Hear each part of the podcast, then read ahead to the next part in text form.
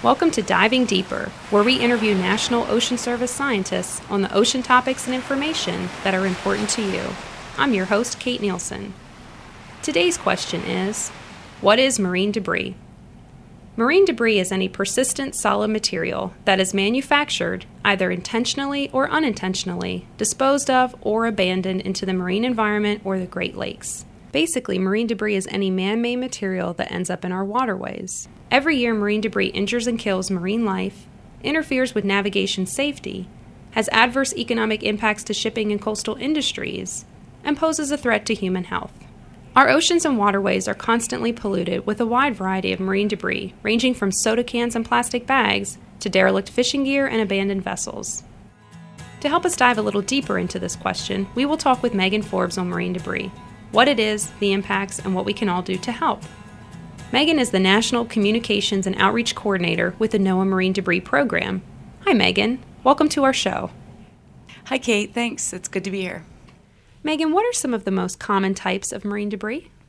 That really depends on where you look, Kate. There's no one type of marine debris. It can be anything from trash or litter that people don't dispose of correctly to a large conglomerate of nets or traps that have become abandoned in the marine environment.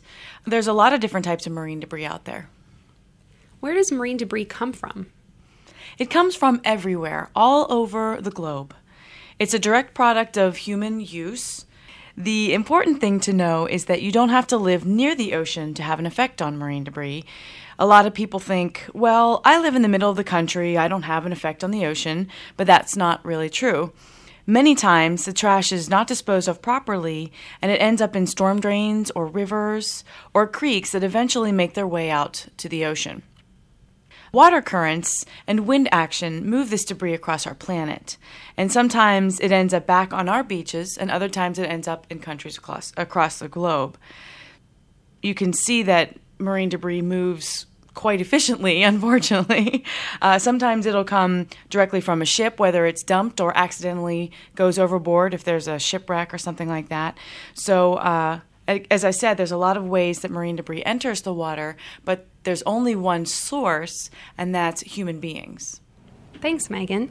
You covered my next question, which was great. Uh, how does marine debris move? By talking a little bit about water currents and wind action that moves that debris from one place to another. So um, we really are all mm-hmm. able to impact it, not just people living along the coast. Definitely. And you can impact a coast that's completely on the other side of the world from you as well because these wave and wind actions are so strong. We can create marine debris here in the United States, and because of the different currents, it could end up on another country's coast. Okay, thank you. Let's do a few more questions, and then I'd like to hear from you a little bit more about what we can all do to help with marine debris. So, we know that marine debris can injure and kill marine life, but how does this really happen? There are a number of ways that animals can be injured by marine debris. It can be ingested or eaten by marine animals because they mistake it for the food that they commonly see in the water. Animals don't know what trash is. They don't produce it. They don't see anything like that in their environment. So, therefore, it's a case of something like a floating plastic bag, for example. It looks just like a jellyfish, which is very common food for animals like sea turtles and sharks. Trash and especially abandoned fishing gear can trap marine animals as they as they're swimming along and that's called becoming entangled. They get wrapped up or entangled in these different substances in either nets or crab traps, sometimes different types of trash. And uh, this can be especially a problem for marine mammals and sea turtles because they need to breathe air, as we all know. And being entangled in something, it makes it difficult for them to rise up to the surface and breathe. So a lot of times they'll drown. Even animals that don't breathe air when they become entangled, it's a difficulty for them because it reduces their movement through the water and they can become easier prey for predators. So there's many different ways that these animals can be injured. Are there other things that we are trying to do to remove these crab traps and other fishing gear that you mentioned that can harm marine life? Yes, there are. NOAA, especially, in coordination with other federal agencies and organizations in the U.S., is working with different projects across the country. we are working globally and on our own coast to fund projects that get at the questions about marine debris. Uh, what are the impacts to our planet?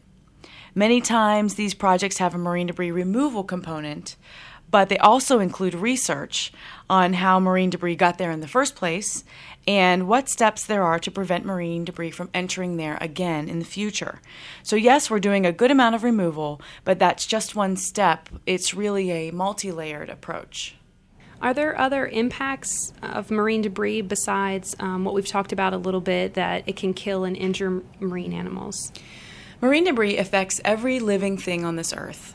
So, whether we're talking about plants, uh, animals that we've spoken about, to corals, which are, of course, an animal, but a lot of people don't realize that because they are coral reefs. It range, the impacts can range from our environment, so messing up a lot of habitats, to actually affecting our economy because we rely on fishing for a large part of our economy. We rely on ship and boat travel, navigation. So, uh, marine debris can impede or really stop a lot of that, make it more difficult to move throughout the water. So, it has a great impact on that.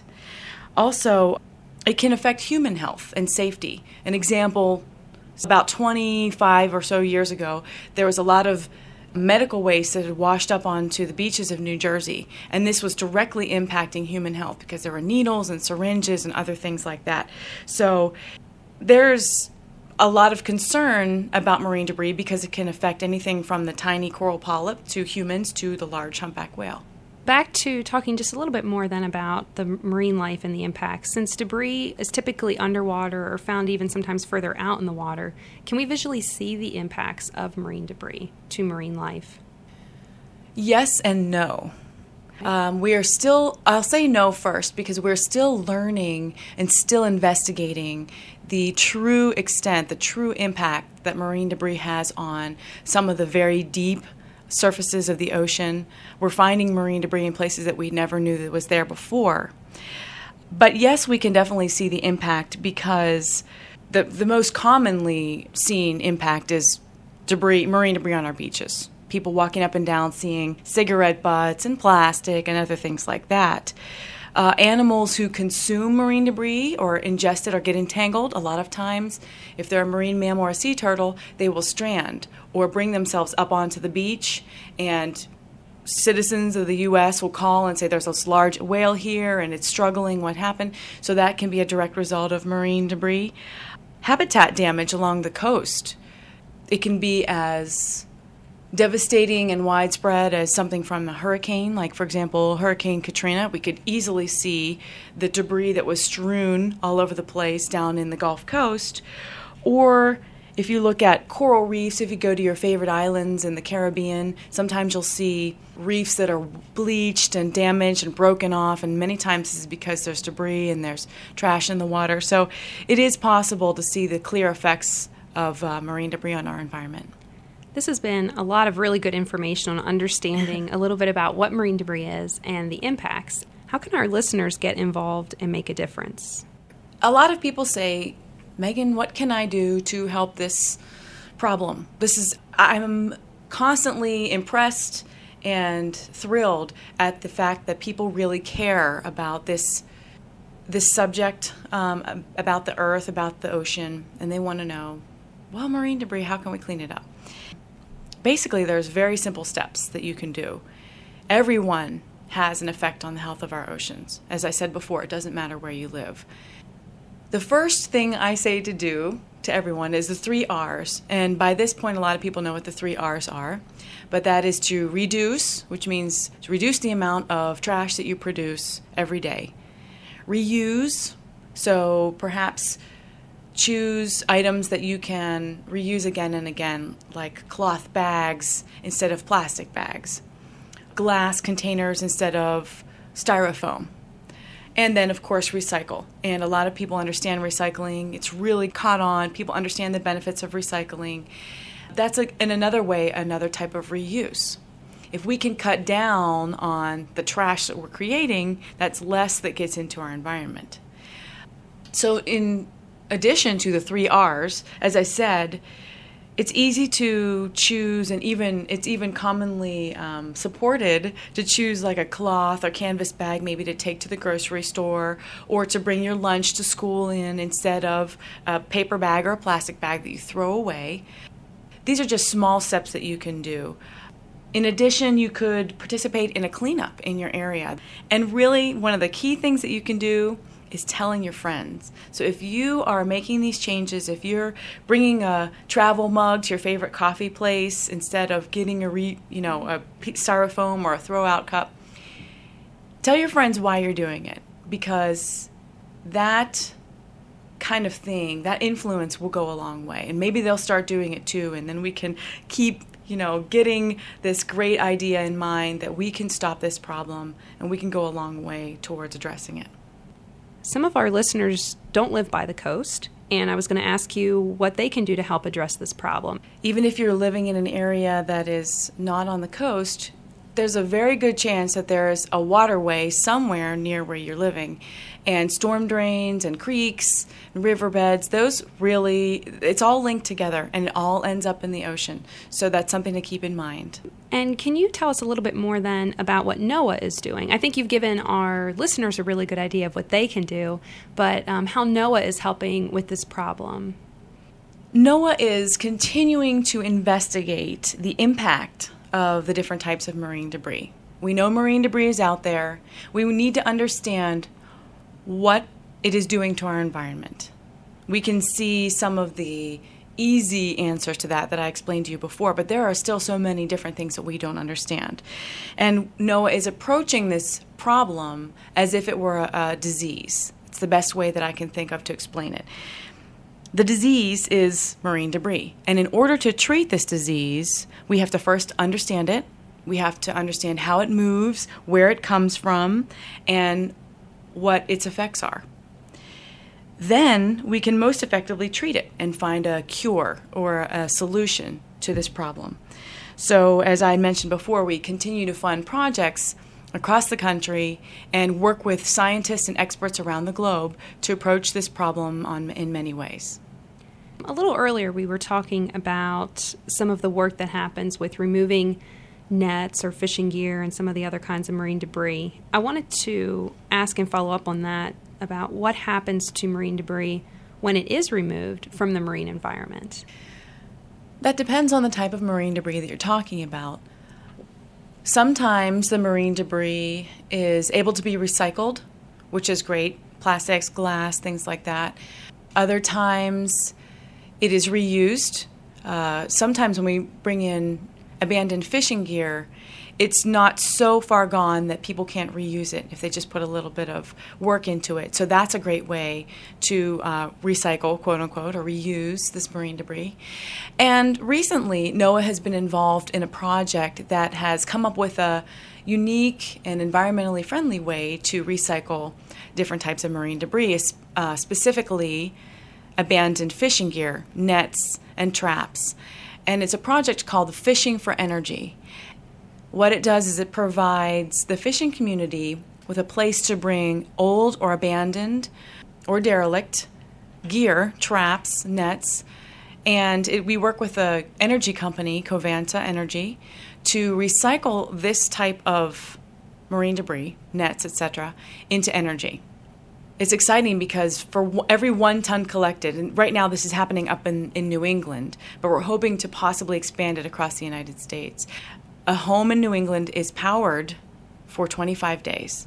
So we're really finding new ways to create energy through this problem that we have.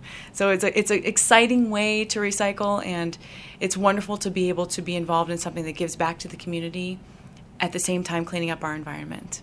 Thanks, Megan. That's really, really great news mm-hmm. um, to hear that there's something so positive that can be done with something like marine debris that's causing all of these problems and something that we're all contributing to, mm-hmm. that we're able to get something that we desperately need out of it energy for homes, and something that I know we continue to explore anyway. So that's really wonderful.